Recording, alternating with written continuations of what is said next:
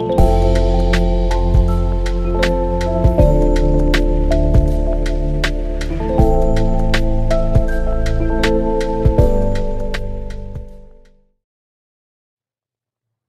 you ever come up against an obstacle that just seems impossible to overcome?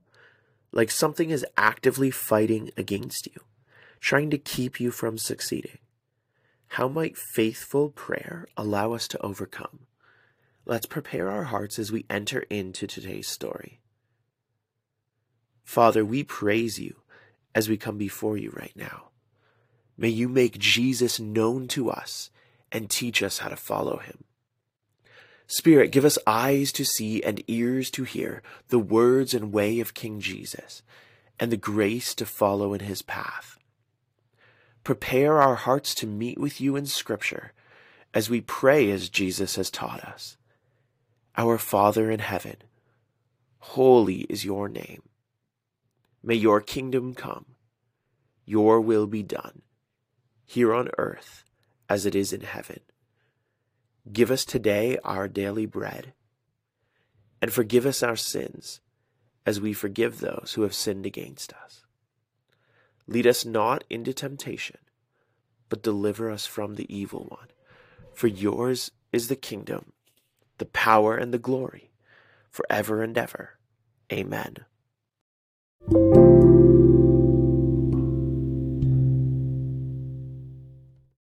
Mark chapter 11 verses 20 to 25. Early in the morning, as they were passing by, they saw the fig tree withered from the roots up. Then Peter remembered and said to him, Rabbi, look, the fig tree that you cursed is withered. Jesus replied to them, Have faith in God. Truly I tell you, if anyone says to this mountain, Be lifted up and thrown into the sea, and does not doubt in his heart, but believes that what he says will happen, it will be done for him. Therefore I tell you, everything you pray and ask for, believe that you have received it and it will be yours. And whenever you stand praying, if you have anything against anyone, forgive him, so that your Father in heaven will also forgive you your wrongdoing.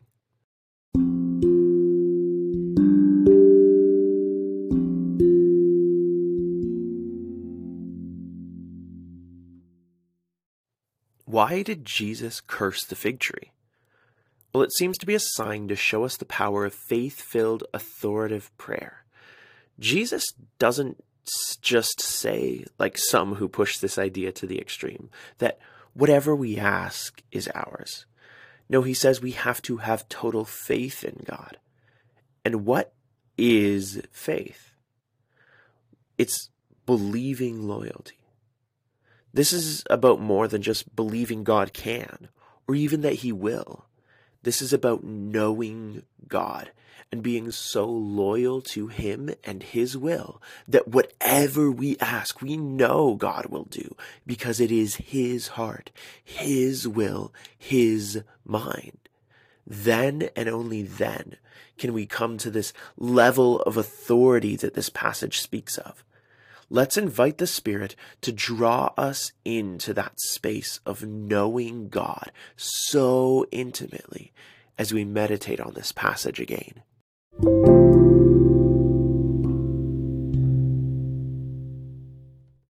Mark 11, verses 20 to 25.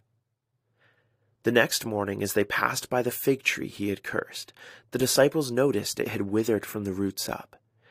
Peter remembered what Jesus had said to the tree on the previous day and exclaimed, Look, Rabbi, the fig tree you cursed is withered and died. Then Jesus said to the disciples, Have faith in God. I tell you the truth.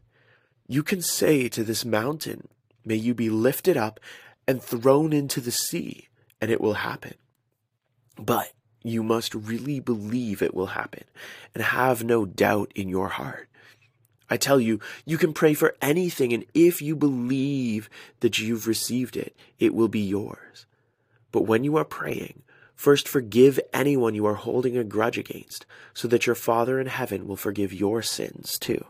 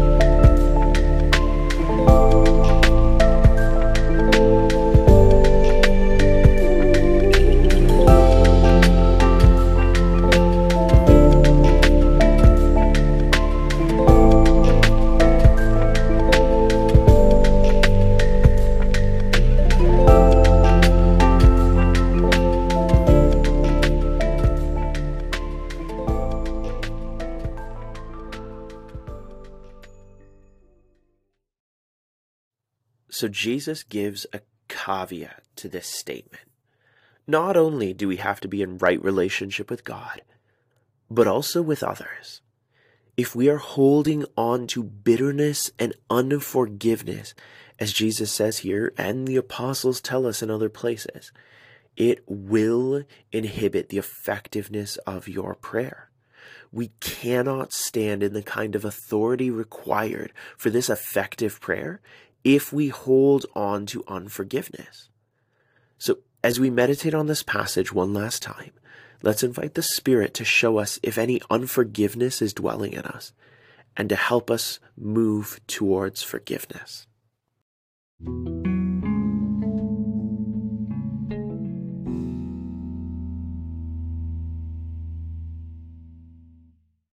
Mark 11, verses 20 to 25. The next morning they passed the fig tree he had cursed, and the disciples noticed that it had withered from the roots up. Peter, remembering what Jesus had said to the tree on the previous day, exclaimed, Teacher, the fig tree you cursed has withered up and died. So Jesus explained to the disciples, Trust fully in God. The truth is, you can say to this mountain, Be lifted up and thrown into the sea, and it will happen. But you must really know it will happen, and leave no room for doubt in your heart. Yes, you can pray for anything, and if you trust that you've received it, it will be yours. But when you are praying, first forgive anyone you are holding bitterness against. Then your Father in heaven will forgive your sins likewise.